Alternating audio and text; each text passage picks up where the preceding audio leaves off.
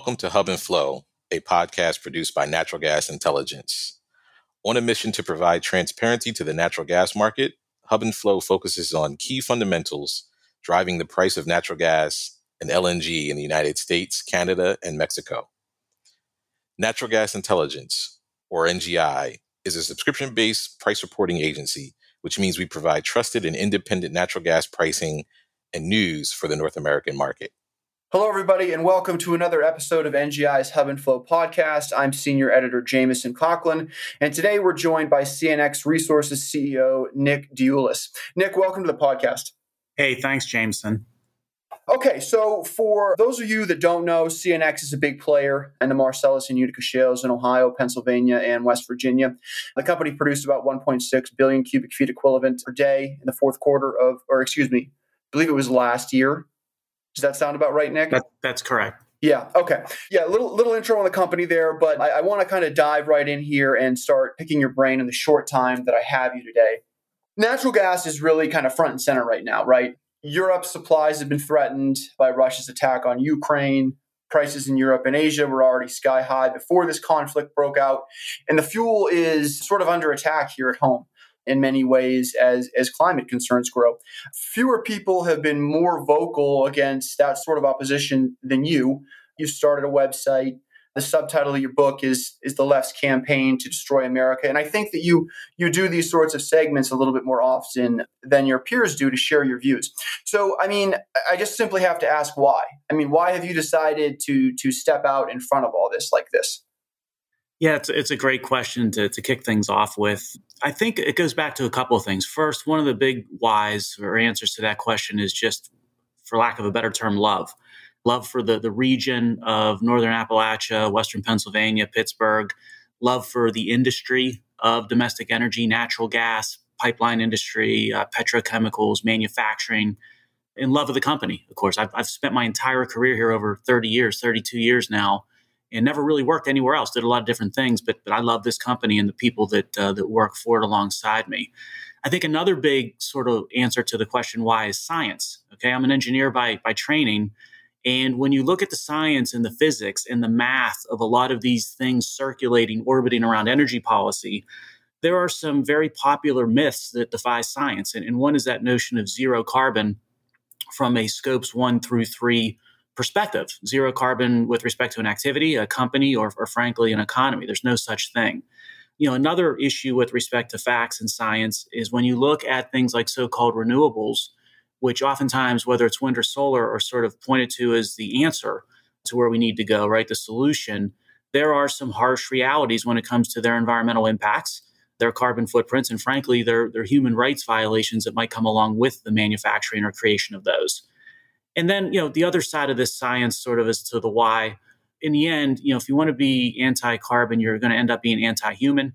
If you look at what natural gas has done in the United States, in the state of Pennsylvania, it has led the charge to a massive decarbonization with respect to environment, a massive reduction in things like particulate SO2, uh, NOx, mercury emissions. So the science and, and sort of the facts are another big why. And then the last thing is the stuff matters. I mean, we are an industry that without us, society and economies just cease to function. That is a fact. That is a, an economic reality. That's a, a physical reality. We're not a bridge that will you know be able to go away uh, tomorrow or 10 years from now we are the, the, present and frankly we're the future so you, you add all those up that's sort of why i'm speaking up I, I, feel an ethical sort of moral responsibility to do this especially in the arena of a public company you know we've been trained in public companies that we've got a duty to correct misconceptions when they're out there with respect to financials. And now increasingly capital markets looking towards the environmental and the ESG and what's going on with carbon and climate. If you see a misperception that is a gross misperception, I, I feel there's a duty to sort of right that and rationalize it. And that's that's where I got to today. You mentioned the book Precipice and the website and Twitter. If you go back three years ago, I did none of that. I, I sort of subscribed to, to political quietism. I kept my head down and went about our business and you know took the approach of sticks and stones may break your bones right um, ignored the naysayers or the vilification uh, but things have reached a point where literally the human condition is being impacted and i think there's an ethical moral duty to speak up Yeah, and that's that's kind of one of the reasons why I asked that question. You know, I, I I've covered the company for years. I'm I'm in Pittsburgh, and I think that there has been a shift in in some of the dialogue that you've had on that on this stuff. So, I mean, with all that said, and the fact that you have made that shift, do you think that the industry is standing up for itself in the way that it should be? Is it doing enough? Whether that's you know adapting to some of the demands of, of, of, investors and lawmakers or, or speaking out against some of the policy making that we're, that we're seeing now? Well, again, all this debate that you hear these days about the social responsibility, the social purpose, the, the, the duty of business people in, in the capitalistic economy today, you see sort of you know one set of views with respect to that and i subscribe to some of that agree with some of that but there's also obviously the responsibility to advocate on science fact based positions that have significant impacts on quality of life and the human condition. And I think from that context, the industry does not do enough, has not done enough to dispel some of these mistruths. And just to give you a feel, you know, this affects all sort of tiers of socioeconomic uh, standing. It affects all different regions of the globe uh, methane that's being manufactured, so to speak, here in Appalachia, it might stay in region. So, you know, you're helping the middle class, you're helping small businesses, you're helping right the condition of the citizens of, of the regions we live in. It might be transported to other areas of the United States or North America where they're retooling their economies to get better quality of life based off of natural gas or increasingly might be exported right to all kinds of other locales and that might be going to the developed world to create some geopolitical hedges for itself, whether it's Europe or Japan, or it might be going to the developing world where you're literally pulling billions of people out of abject poverty that don't have access to reliable, affordable energy, and, and you're giving them that access sooner rather than later. So to, to stop that or to try to deter that on sort of a false set of assumptions or an underlying ideology for the sake of the ideology again, that's why I get to the position. Sometimes uh, it's pretty clear to me and evident that to be anti carbon, you're ultimately being anti human. Okay. So, you know, I think that the company has, has taken a bit of a different approach on, on ESG initiatives. You know, you guys came out last year and touted the fact that, that you were, you know, you're carbon negative. That got a little bit of pushback. But you know, I, I, I, don't think that there are any plans for for carbon neutrality or or getting your production certified right now. So, I mean, basic question: Are you facing more pressure to, to do these sorts of things, given everything that's going on in the market right now? Yeah, uh, that's another you know great question, of course. And you know, first I'll, start with where you you began on the corporate responsibility report that we issued last year. The 2020 corporate responsibility report that went out in 21 was issued in 21 we did come out with the math, the transparent math that showed from a scopes one and two perspective, we were uh, net carbon negative. and a lot of that right goes back to the uh, innovation that the company drove early in its sort of natural gas history with respect to methane abatement and methane capture. And there was pushback to your point. And interestingly, the pushback really did not center on the math because we transparently disclosed it, and it didn't center on scopes one through two. The pushback was, well, yes, but scopes one through three you're not going to be carbon zero or carbon negative. You'll have carbon, you'll be carbon positive, net carbon positive. And that is correct. And that is correct for every single energy company, business, corporation, economy, or government across the globe. That's true for wind and solar and renewable companies. Because again, when you look at scopes one through three, not just scopes one and two, and you start to look at the upstream carbon footprint of things like wind and solar, everyone and everybody is going to be basically net carbon positive. So I found the pushback to be interesting because it really does point back to the math and science and being consistent with the accounting of carbon. Let's not just count scopes one and two for this activity, but then demand the activity adjacent to it or related to it needs to be counted with respect to scopes one through three, all inclusive. Let's let's be consistent across both. On the standards of things like you know responsible natural gas and the like, think there's been a bit of a herd mentality in the industry to, to rush to that. It, it can be viewed, I guess, in some ways as just being a label, right? Or, or sort of virtue signaling. But I do think, and we do feel that there are some underlying standards that tie to RNG that are very worthwhile. So our approach when we get to that arena and how we go about our business is to pursue the facets of what designates as responsible source natural gas those individual attributes to basically up our game. It either improves our yield and reduces our methane emissions, it reduces our risk footprint, It might increase the rigor of how we're measuring and reporting. It might be something that helps us with predictive and preventative maintenance. Where those are standards within RNG, we're going to adopt those and, and run to them full speed. And we've done so. But with respect to how we approach it, we want to be able to measure things. We want them to be tangible. We want to be able to point to basically a, a rate of return at the end of the day that leads to sort of value creation on a per share basis with respect to the uh, the ways and the methods and the technologies we're utilizing. And a lot of those do overlap with RNG. So we focus more on the details underneath it. And I suspect if you looked at what we did with respect to standards and how we go about our activity set, we'd be RNG plus. But with respect to just you know sort of securing the label or the badge, it's something that uh, that we don't sort of first and foremost focus upon. Okay, so it sounds to me like right now you guys would apply these sorts of standards in house, and you wouldn't you wouldn't seek any kind of third party certification. Is is what you're saying at the moment? That's right. And if there's an entity uh, that does want to come in and take a look and certify, and you know there's a rate of return tied to it, obviously we'd pursue it. But if there's no rate of return tied to it, we'd much rather uh, basically talk about what we're doing and things like our corporate responsibility report in a very transparent manner that's customized, right, with respect to how we view things, and and sort of lay that out for everybody uh, and take that path with respect to, to communication. Okay, okay. I mean, I guess before I leave that topic, I mean, is there any concern for you guys that if you don't get some sort of a label with Project Canary or one of these other guys, given the herd mentality, that you would you might face a discount for your gas at some point in the future? is that just too far down the road to to discuss?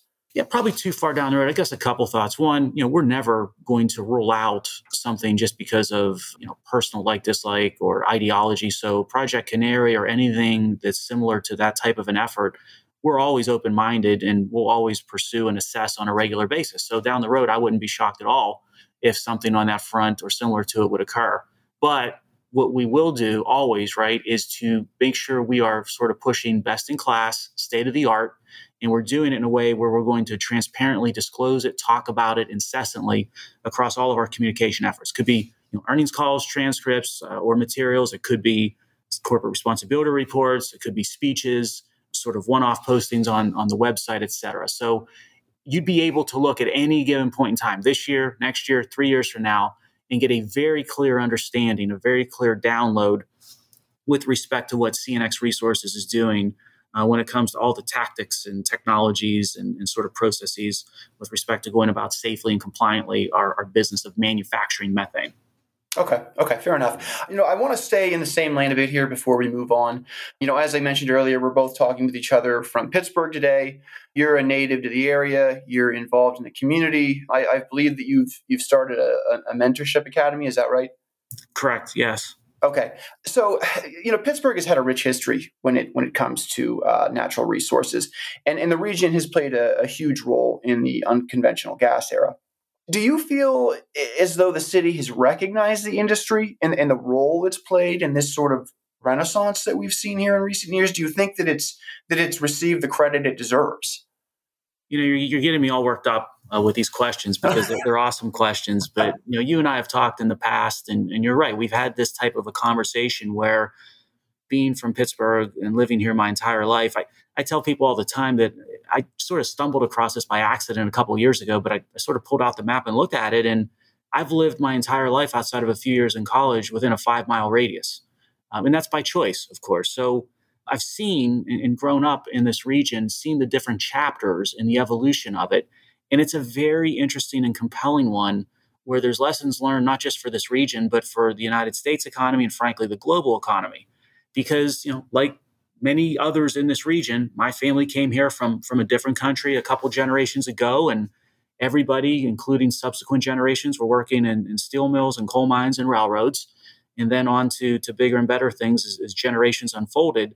But what it was, of course, was this gigantic manufacturing sort of uh, corridor that was largely created and existed where it did because of its proximity to energy, to reliable, affordable, you know, energy feedstocks.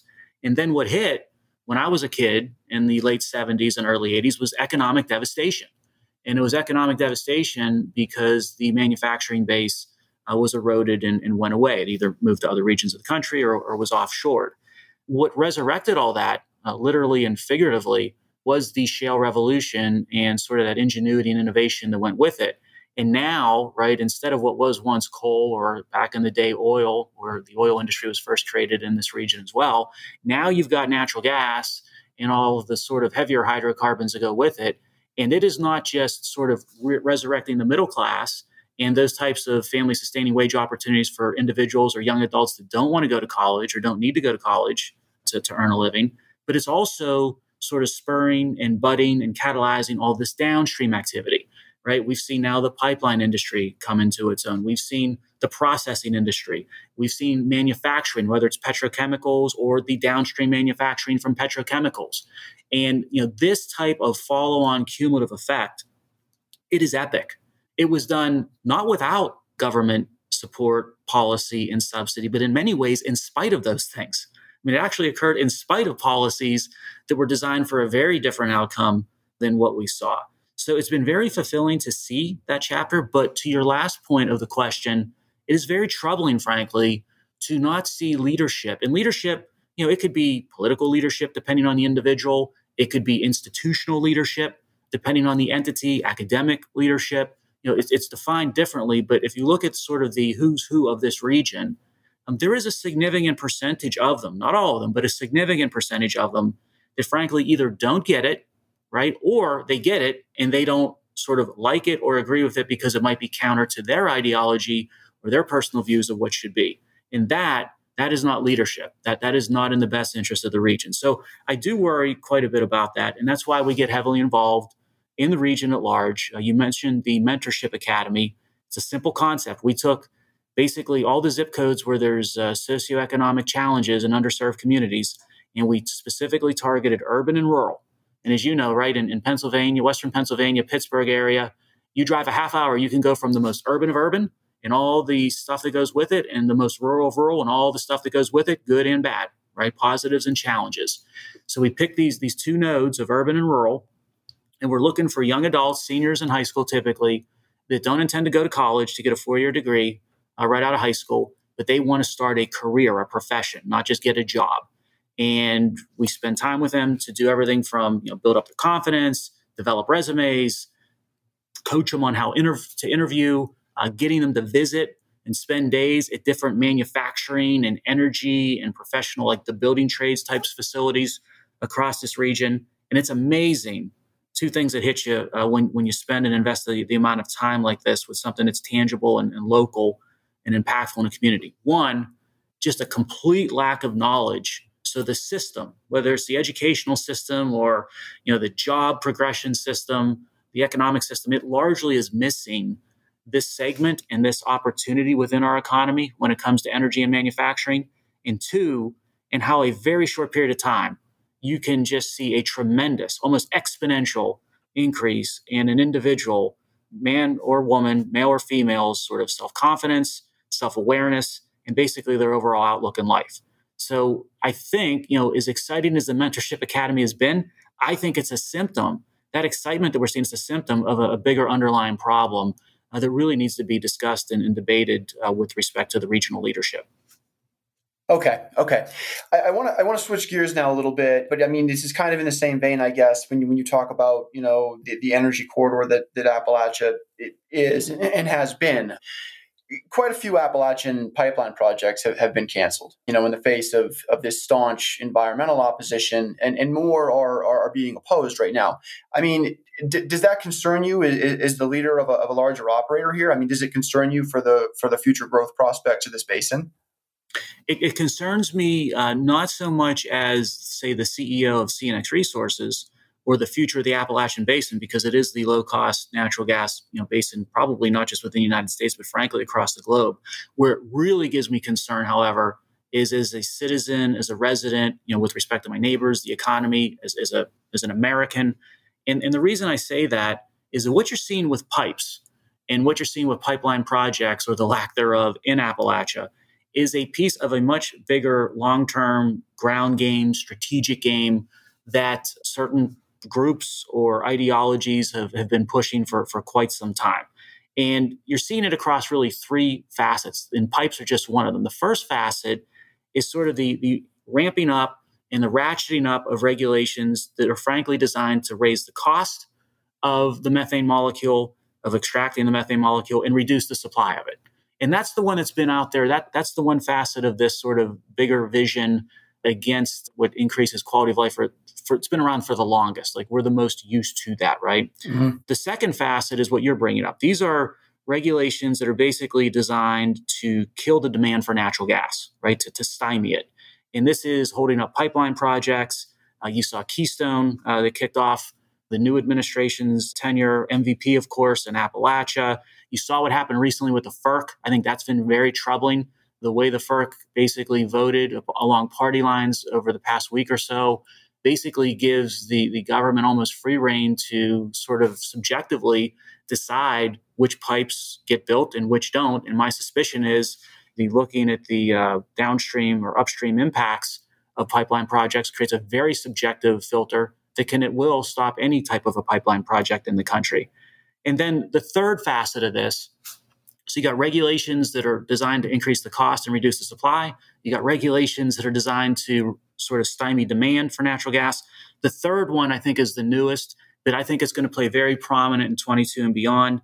And that is the effort to basically starve the domestic energy and industry of access to capital. Okay, so this is getting into things like the Federal Reserve and climate stress tests with the banks, right? If, if you hit the banks, basically, then the banks will uh, subsequently starve capital to things like the natural gas or pipeline industry. It's things like some individuals that we're considering for adding to Fed leadership, uh, like Mrs. Bloom Raskin, which would be a big mistake from my perspective as well. But those are the three facets of sort of this, this long term strategic game, war, whatever you'd want to call it, against domestic energy. And the pipeline segment is a, is a really important one because that then again speaks to the ability to fill and see growing demand for our product, which the world is clamoring for. Okay, so if these sorts of things are if they're left unchecked, if people don't start thinking, I guess, more pragmatically about the role that natural gas has to play in the energy mix, and they, you know, they, they keep trying to, to push away from it in whatever form, do you see what's happening in Europe with prices and, and all this volatility that we've seen? You know, do you think that that would happen here in the United States at some point?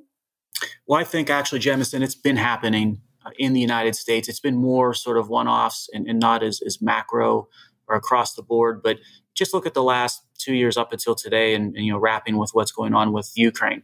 When I start with with California, California went from a, a first rate grid to a third world grid, all largely because of the incentives and the subsidies and sort of the demands via PUCs and, and, and whatnot that were placed on utilities where they were redirecting, for lack of a better term, billions upon billions of dollars from sort of normal investment, maintenance investment, transmission, distribution, power generation facilities into you know charging stations and renewable projects and things like that. And then you had you know a 90 plus year old hook on a transmission line that was not replaced in 90 plus years that failed when the wind was blowing the line fell to the ground, ignited brush, and before you know it, you know, dozens of people dead, thousands of, of buildings destroyed. And now every time the wind blows in California, you've got the rolling brownouts. And as I said, that that totally devastates and damages an economy, particularly the middle class and, and, small businesses. And that won't be remediated for, for years. I mean, the Pacific Gas and Electric itself, the current management team said it'll take at least a decade to get this issue resolved now. The second example we had was in Texas. Everybody points to weatherization or lack thereof that, that caused some problems, which is true. But what people are not pointing out is why there was a lack of weatherization investment. And it's because the power generators and energy providers in that state were heavily subsidized and incentivized to basically do things like wind projects in far west Texas and run very long transmission lines to the demand centers like Houston and Dallas. And by the way, where those wind farms were placed, they were placed in some of the poorest counties in Texas. And the subsidy oftentimes was in the form of tax abatements that hit the school districts in those very poor Western Texas counties. Not very sustainable from my perspective. And then we've got a situation, of course, that happened in the UK, where through their policies and their decisions to shutter certain portfolio segments of their energy mix and embrace others that weren't as reliable, you had the gas lines and everything else this past year. You see what's going on with Ukraine and Putin and why things like Nord 2 suddenly become a problem or Nord 1. And really, to me, the ridiculous outcomes of this, it's almost comical how certain sort of leaders will go to any extent to avoid you know the reality. So you've got Putin, and everybody looks to Putin as sort of the root cause of what's going on in the Ukraine. And I view Putin as another symptom. You know, Putin was created, enabled. He can do what he can do. He feels emboldened because of largely climate change policies. And climate change policies shuttered the domestic EU natural gas fields. It ran to things like wind and solar, which are not reliable, which then backed into, right, just by difference and solving for, backed into a reliance on things like Russian natural gas. And Putin figured that out. China figures that out when it comes to renewables because you have to mine, process, and manufacture most of that stuff in places like China for solar panels and windmills. And what they've done is they've seen we've took a, a geopolitical problem that we had, which was something like the American shale revolution or applying it to Europe. And the climate change policies have basically surrendered that. And now they've created energy dependence on us or me in the case of Putin. And now I'm going to take advantage of that because I can. And ironically, you know, as the price of oil goes up and inflation rages, his balance of trade with respect to oil gets better. We have not, right, sanctioned oil which I find ironic. We talk about vodka and we talk about yachts of these oligarchs and we talk about so and so not playing a concert in Moscow, but nobody's talking about how we're not going to stop buying Russian natural gas and oil and what the answer to it is. The other fallacy of this is in Boston. I mean, Boston, Massachusetts, New York, of course, they've done everything they can to stop things like pipelines from Pennsylvania to Boston City Gate and they've embraced wind and solar as heavily as anybody and a zero carbon you know fantasy is as heavy as anybody. They're as heavily invested into that thought. But now when you get to winter in boston they're basically and they have over the past couple of years right taking lng cargoes from russia.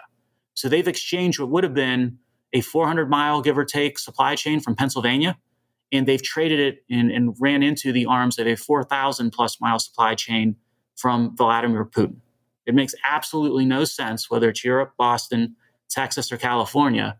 But it does make sense if you get away from the science and the math and the physics and you say from an ideological perspective and from sort of more of a religious belief system based perspective, this is where we want to go.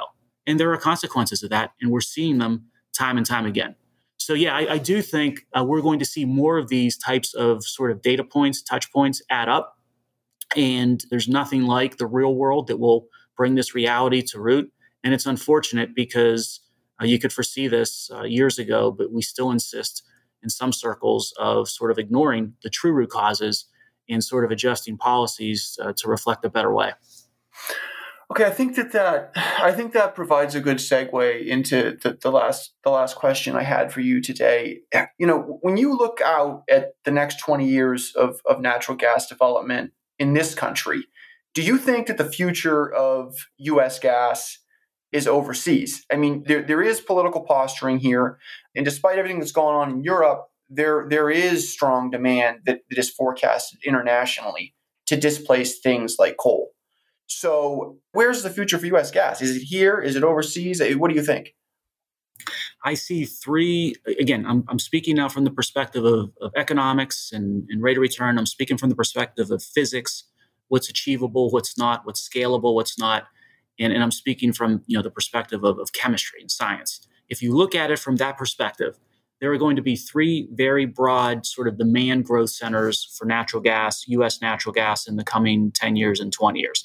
First will be sort of domestically or North America. And this is going to be the traditional demand growth centers of, as you mentioned, displacing things like coal, but also increasingly when we come to realization of what wind and solar are able to do, right, and the realization of the cost tied to it and the reliability tied to it, there's going to be a significant slug of natural gas demand domestically just to, to backfill on the grid what was originally penciled in or pretended to be penciled in for wind and solar. I mean, they're going to be proven out one way or another, and I think we all know how they're going to prove out. So there's sort of this this more traditional demand growth segment for U.S. natural gas, which I think will continue to grow, but it's going to be in fits and starts because some reality needs to take root across certain regions and uh, leadership circles of, of the nation.